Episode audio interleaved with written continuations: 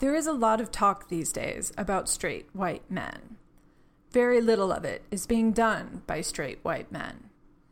This makes sense to me in some ways because God knows they've taken up a lot of space in the past, and God knows they haven't historically had a huge amount of insight into themselves or their actions. But surely, if we want to understand them, and beyond this sort of baseline conversation of what is wrong with you people and why are you like this, then we're going to have to talk to them. It's just finding the right one. So let's not go ask the neo Nazi in Charlottesville in the way that if you wanted to know what was going on with murderers, it wouldn't necessarily help you to go ask a serial killer. Which is not to say that some neo Nazi doesn't have a valid experience and a valid emotional reality. But if he is a neo Nazi, maybe that's enough proof that he doesn't have a particularly good insight into those experiences. Okay, here I am maybe just subtweeting feminist writer Laurie Penny, who went and hung out with a bunch of neo Nazis and was surprised that they had concerns and feelings and seemed like, you know, really good guys deep down. You need someone outside of the paradigm. Anyway, we talk a lot about straight white men, but we're not saying anything, not really. And yet we can't pretend that this is a monolithic demographic because that's what they've been saying for centuries as a way of controlling power, and we can't buy into that lie. See, now I'm doing it, talking about men like they are the enemy or the other. It's an easy trap to fall into. We talk about the female experience and the gay experience and the Muslim immigrant experience, but we forget that there is a white male experience outside of the conversation about privilege and power. I think it's pretty clear at this point that this is an experience we need insight into. This is the first part of a series, and when I thought about doing this, I knew I wanted to talk to Zak Mucha, a writer and social worker and therapist, and my friend of many years. He recently wrote a beautiful and helpful book, Emotional Abuse A Manual for Self Defense, and he has been writing beautifully about masculinity, bullying, life in Chicago, and so on for years. Like I said, this is the first in a series, and the next installment will appear in a few weeks' time. But for now, let's talk to Zak about straight white men.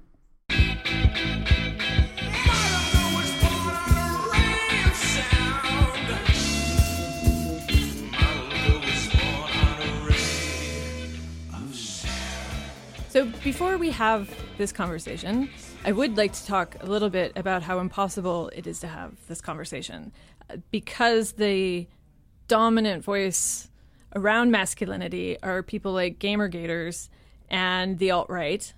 And sure. when I said that I wanted to do an episode about straight white men, I got a lot of volunteers, and I was immediately deeply suspicious of every man who wanted to volunteer to speak on the straight white male experience and what their intentions were. Um, do you find it difficult to to talk about these issues as well? You know, it's it's something I've been playing with in my own head a lot because, uh, as you know, I'm a therapist and I work with a lot of guys, and there's just such terror, just internally, over you know being a man and not being, you know, literally, mean, pun intended, not measuring up to the idea of masculinity, whatever that idea has been for each individual guy, what group, what models, you know, is, had presented to him. And, and I know I just said I don't want to get personal, but okay, I will. and it's it's such. I, I grew up pretty working class with a very limited idea of what masculinity was. And the job I have now as a therapist is, you know, go back to the playground vocabulary I was raised with. It's a pretty faggy job, you know? I, and, you know, a lot of, I, I've done a lot of manual labor. Well, you know, you and I have known each other for a long time. Yeah. I, I worked very hard to be a writer, and that's pretty much gone away was a strange double bind that I was trying to deal with. How do I do what I want to do and still be seen as masculine, which is something a lot of guys are really dealing with. And you ta- so you said that there's these ideas of masculinity that people feel like they're having to live up to. So are there common sources of where these ideas come from? Does it tend to be disparate? Do the ideas of masculinity cohere into anything, or is does everybody have their own sort of strange idea? I, I think there's sort of a general consensus, but it gets split off into so many subcategories of whatever filters we're all, all or each raised with. I it was fascinating. Just coincidentally, I was reading Winnicott yesterday, and, and a book very much about the mother and baby bond, and it was all about mothers. But there's just one little paragraph in the beginning where he was talking about, you know, dictatorships and groups and violence against women, and he said, yes, yes, we could all we could. He sounded almost bored, saying, yes, this is about men's fear of women, but beneath that, what is it? And it's he says. It's fear of dependence, fear of, you know, and this is me adding to him saying fear of dependence, but the fear of not being in control, not being able to have whatever power, agency, whatever word you want to use. And it really goes back to, I, do you know, do you know what the still face experiment is? No. It, it's this really horrible thing I saw years ago in some training. It was a black and white film of an experiment they were doing with a mother and an infant. And you can see in the first clip, mother and infant, there's camera on mom, camera on the baby, camera on the both of them. And they're having a nice, really nice baby talk conversation. You know, mom coos and giggles, waves her hand, baby coos and giggles, waves his hands. And I'm just going to make the baby male here. I, I don't know what it was. And you see the affect, the feeling going back and forth. And this is this is a wonderful example of that bond between the mother and baby. And this is where empathy is built. The baby starts learning. Wow, how I feel can be reflected in that person and sent back to me. I actually have some power in the world. I can influence this person who's really a god and I'm dependent on them for everything. I'm totally dependent on them. And this is obviously all before we have words. Next clip, same mother, same baby. Baby coos and giggles, and there's no response from mom. And she's literally standing like a statue. And you can see the baby break eye contact, sort of bring his hands down, gather himself, take a breath, and try again. And he keeps trying. And each time there's no response, he gets more agitated. And until at the end, he's literally looking at his own hands and grabbing them. And like looking at them and asking, why is this not working? And in this is really, you know, sort of the seed, the root of anxiety, as well as the root of a total lack of empathy. The lack of empathy happens much, much less frequently. But us as humans, we will, to protect that relationship where we are totally dependent, we will say, something's wrong here in this connection. I'm not getting something. I'm not getting what I want or need. It must be my fault. I must be lacking. I must not be worthy. And I say all this not to blame mom. Mm-hmm. I'm, I'm going to bring it back to. Every, everything in psychology is it's the mother's fault. It's the mother's fault. Certain, certainly. But it, but it, it is. The question is, what do we do when we feel that gap, that distance, that lack, where we're not getting what we want? And this is something we have throughout our lives. The question is, how do we respond to it? And the problem is, how men respond to it is with threats of violence. Often, and not for nothing, in the past two days, there's been two GOP congressmen who made very passive threats of physical violence against a female congressperson. I don't know if you caught this. No. Uh, one said, one slob of a human said, said if she were a man, I'd take her outside. I'd challenge her to a duel. Okay. And another one last night said something about, I don't know, some southern colloquialism about, you know, she needs someone to take a switch to her, put a knot in her ass. I mean, really violent and sexual also. Mm-hmm. And I, I was really stunned to hear this. But it's very much this sort of male idea of if I don't get what I want, I could threaten violence.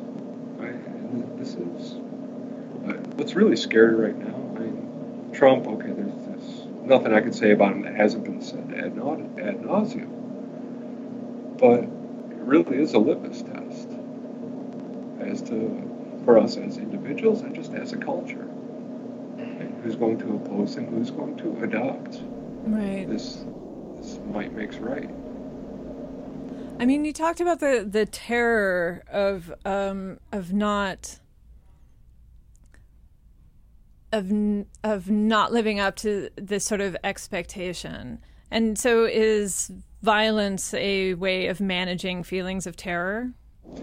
I think I think it is because the terror is abstract, and you know, we're not, especially men, we are not socialized to acknowledge that. Everything is, you know, physical. And, you know, feel that abstract threat, that anxiety.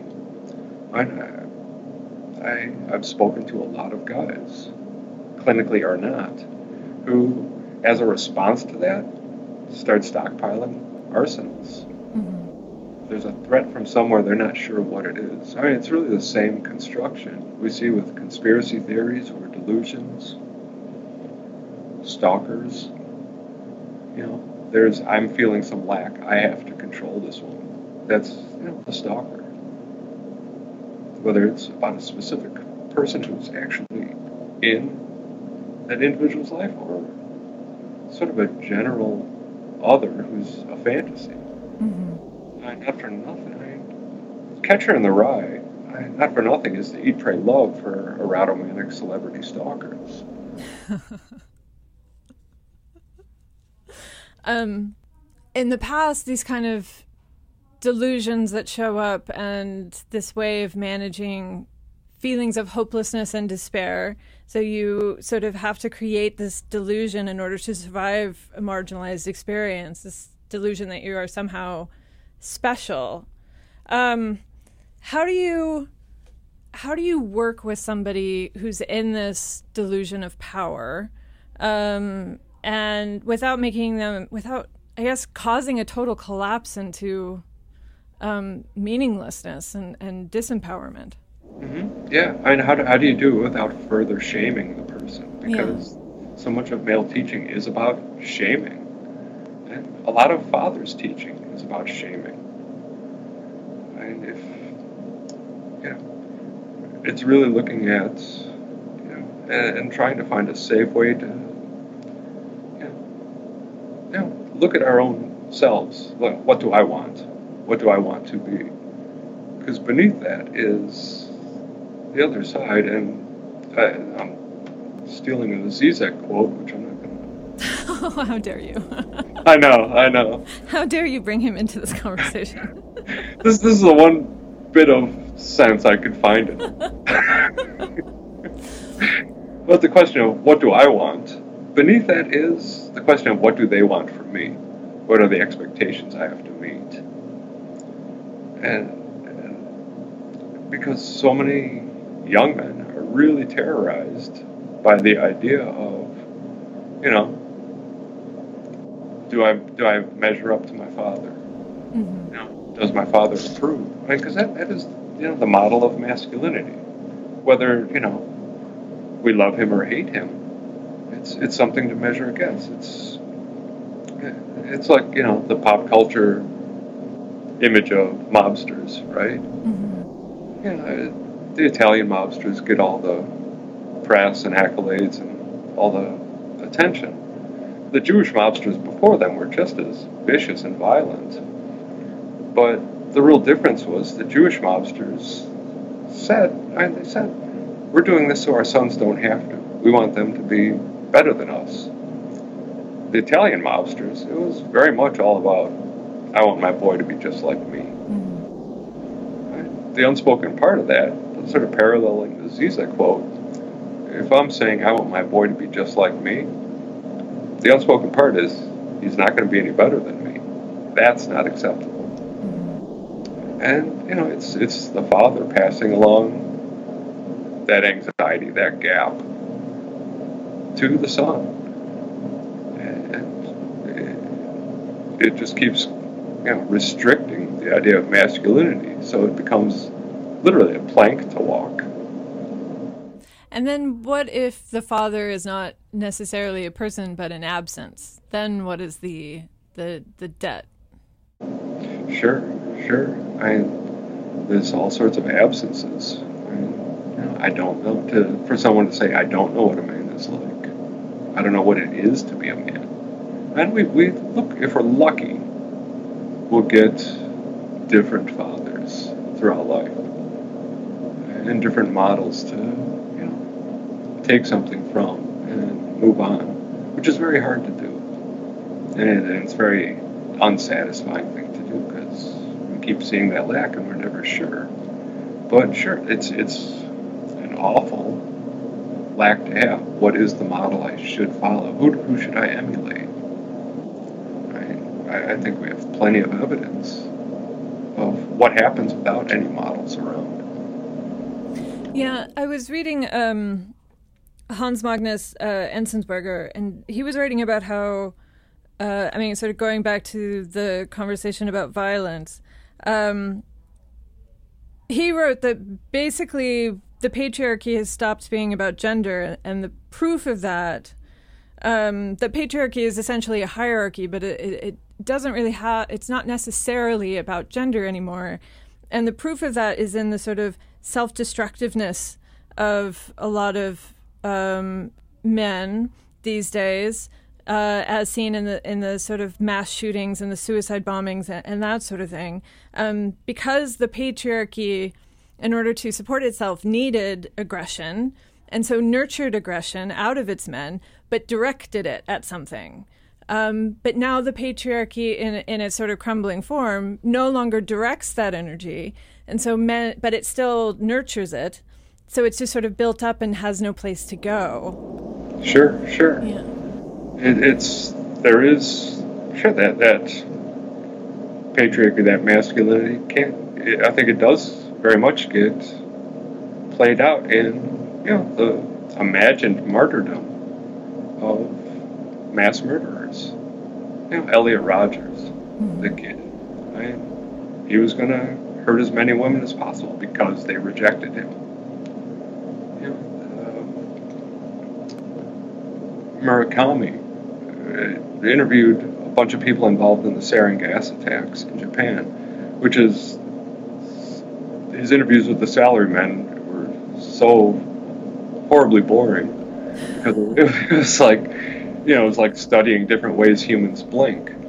But but there was one interview with one of the uh, cult members who set off the gas bombs, and he said after high school, I decided I was going to be a writer. Uh, if I couldn't do that, and I'm paraphrasing, if I couldn't do that, I was going to renounce the whole world.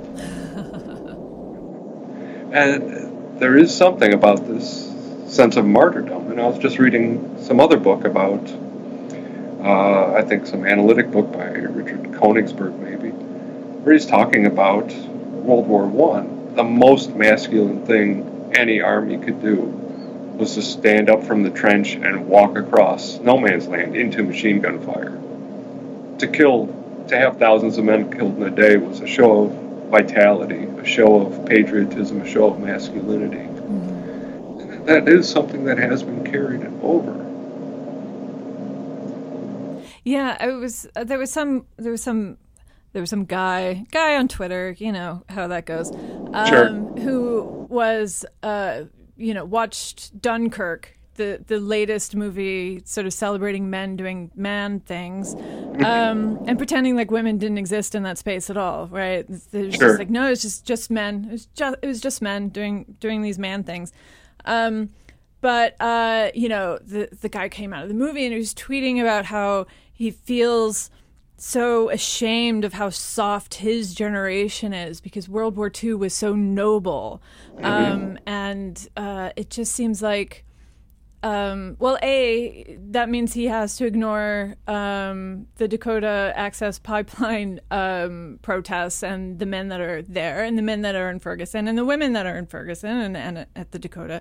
Um, but that World War II, World War One dominant idea of this is sort of like peak masculinity mm-hmm. is such a dominant fantasy. I don't understand how the fact of um, shell shock, how the fact of uh, horrific uh, war crimes on the side of the Allies, uh, all these things don't enter in the conversation. It really is just, um, it has a hold on our imagination of this is what manhood is. That that idea of the greatest generation is such bullshit, and yet it's it's unmovable. Yes, yes, and and the first thing this guy felt was shame that he did not measure up to this fantasy of you know humans who could go through this and not be affected by it, which is you know a big part of you know the male mythology and pop culture stuff. Bruce Willis could joke and you know have a cigarette while he's you know jumping off a building and shooting people, or, or you know Batman gets traumatized and the worst thing that happens to him is he grows a beard you know. Yeah, he's super sad a little bit, you know. Though. Yeah, yeah. The male, the male trauma beard. Which you and I should just trademark now and sue yes. every movie that comes out. Yes. Um, yeah, I mean these conversations about um, how masculinity is now in crisis um, really kind of ignores the fact that masculinity has always been in crisis. Mm-hmm. And I think part of that comes down to so much of masculinity is built into what you do and have. Mm-hmm. Um, and so much of femininity is just about being. So, in yeah. some way, femininity is seen as much more stable, and masculinity is something that has to be done or achieved. Um, yes is there any way of getting around of getting around that? The the one thing I, I I do see in working with people is sort of accepting and normalizing. All right, this anxiety, this terror that we have from the time we before we even have words, accepting that as normal and human and something protective that we have to pay attention to accepting that as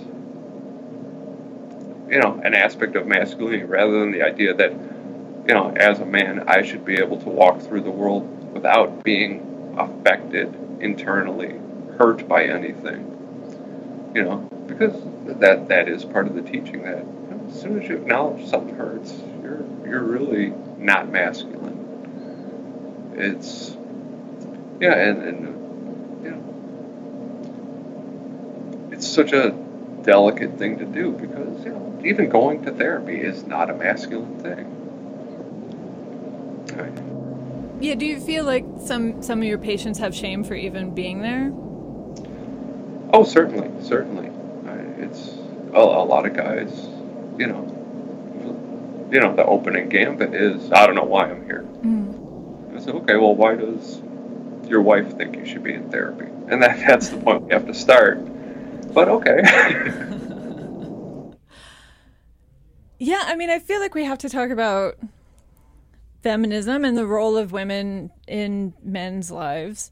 Um, you know, I think a lot of the sort of anti-feminist nature of contemporary masculinity as sort of evidenced by the you know the gamergate and the and the alt-right uh, wing part of it mm-hmm. um, was comes from like this second wave um, insistence on showing men for who they are, meaning that um, a lot of it was borrowed strength.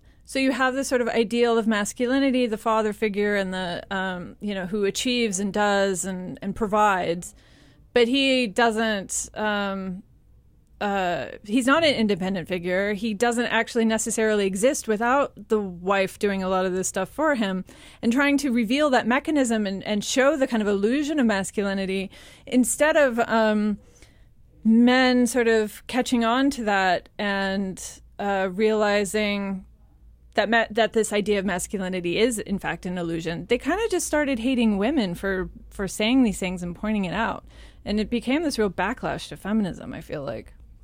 Sure, sure. It's it, it felt like a weakness was being pointed out, and it's you know probably not the best way to you know find allies, and and I'm not blaming the feminists for pointing it out. I mean, it, it is a real lack in the image of you know the self image of masculinity but I'm not sure. It's it's like, all right, how do we talk to? How does you know a leftist person talk to a Trump supporter? Mm-hmm. You can't. The opening statement can't be you're a dumbass for voting for Trump. so then, how does a feminist open a conversation with? Um, a, a Gamergate or a uh, alt right or you know, I, I'm not. I'm not sure because I don't know if it's.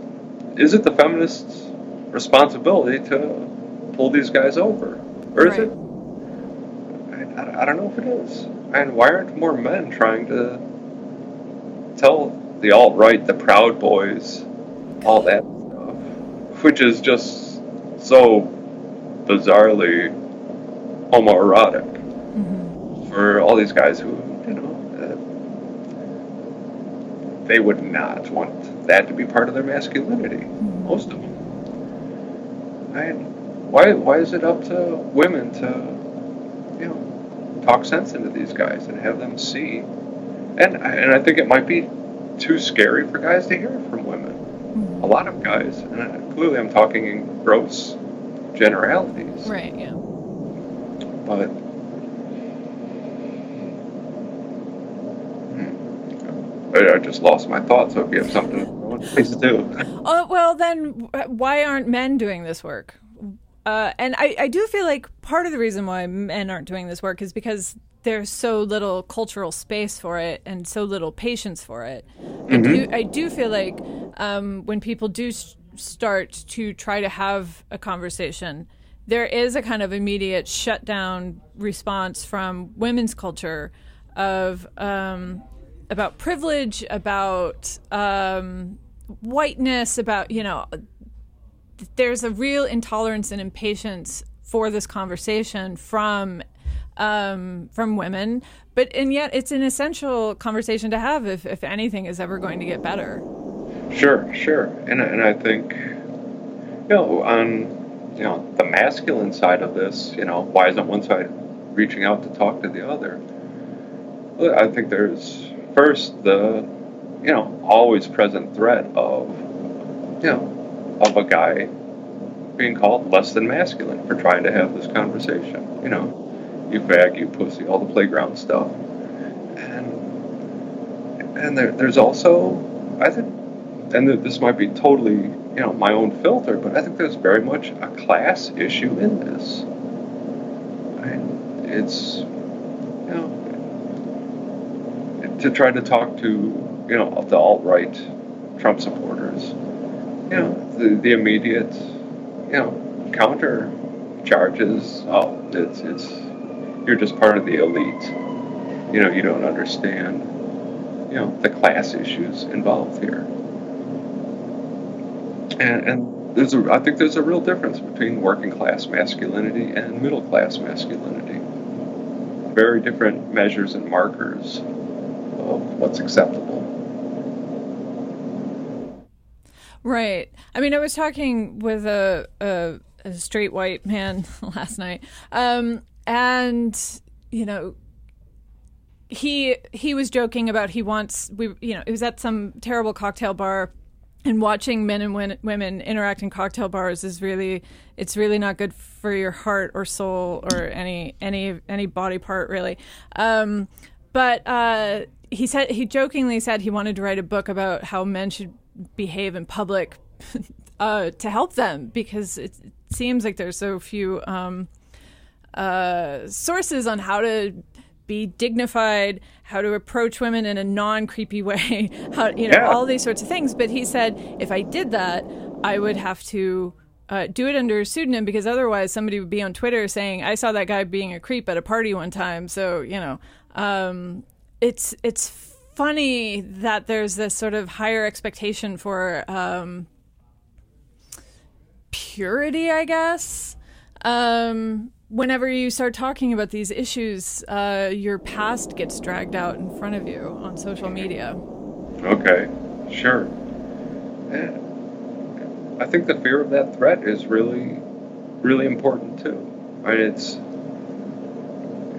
we go back almost to where we started, just the idea of you know needing and wanting you know power to define things and define just define ourselves. And it's such a thing that's being abused right now. And literally every day we're seeing you know, people in charge declaring my feelings are fact mm-hmm. and unable to differentiate between the two. You know, not even being interested in doing it.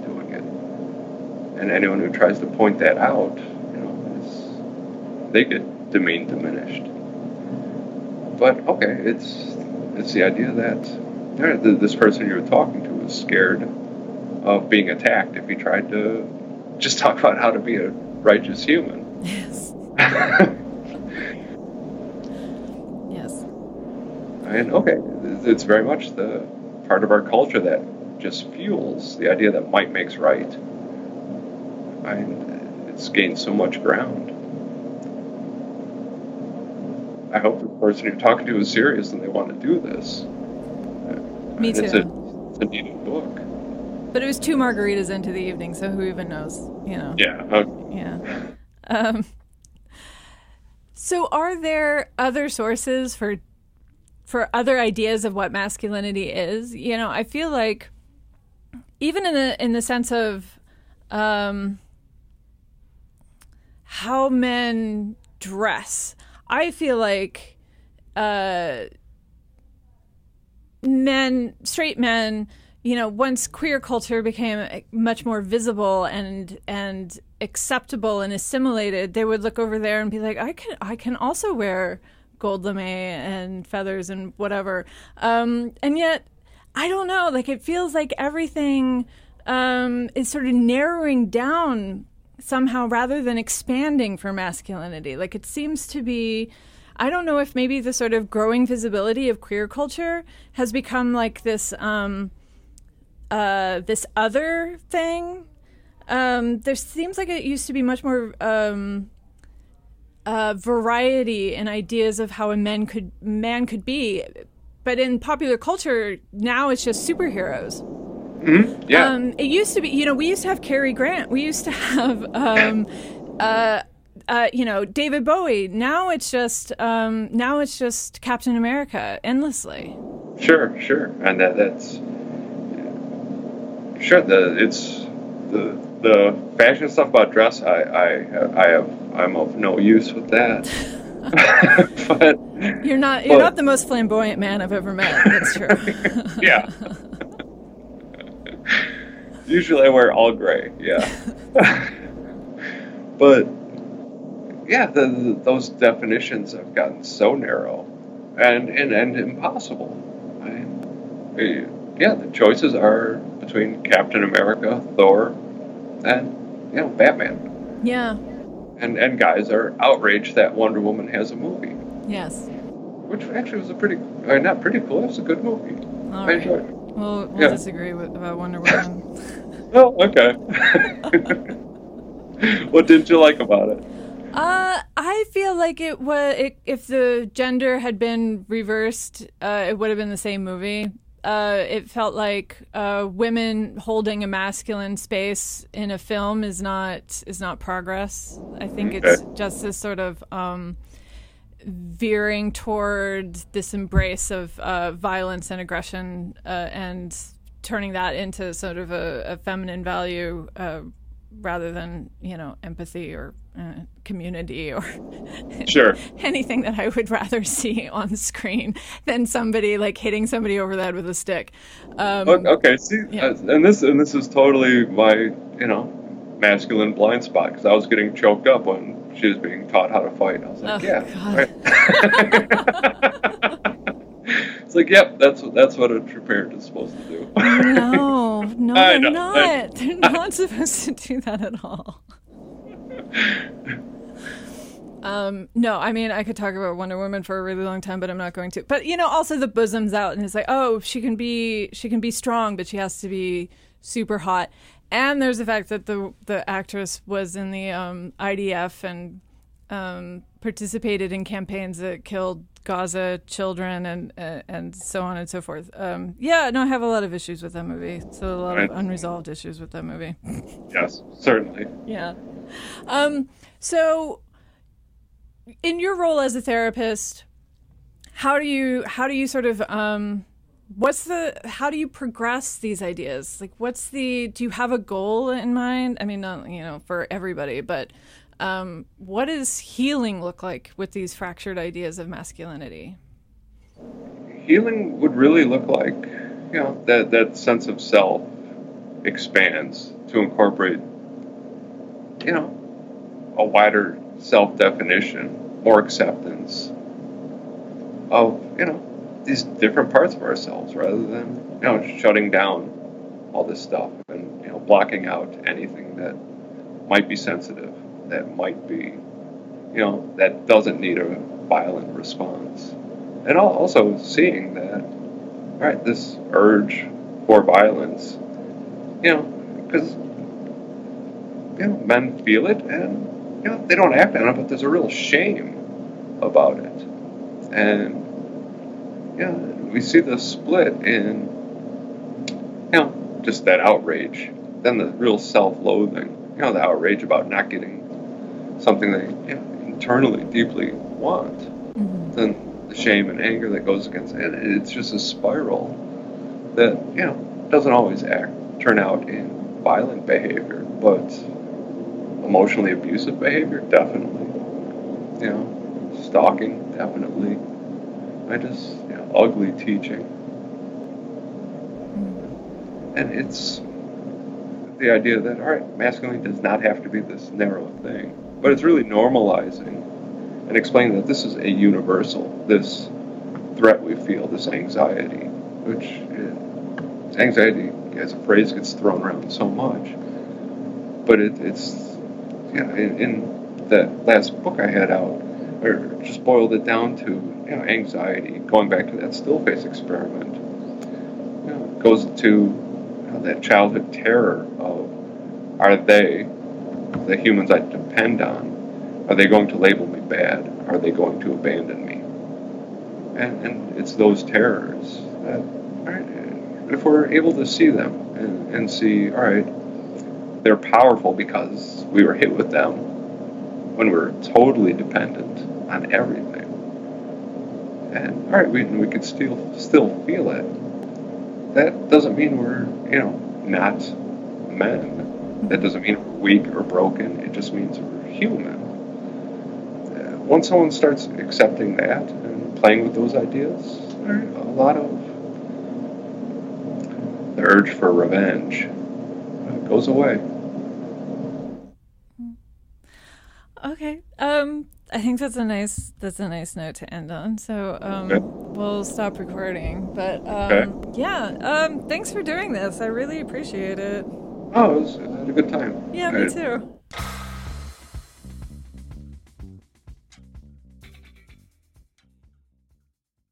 Forever Dog. This has been a Forever Dog production. Executive produced by Joe Cilio, Alex Ramsey, and Brett Boehm. For more podcasts, please visit foreverdogproductions.com.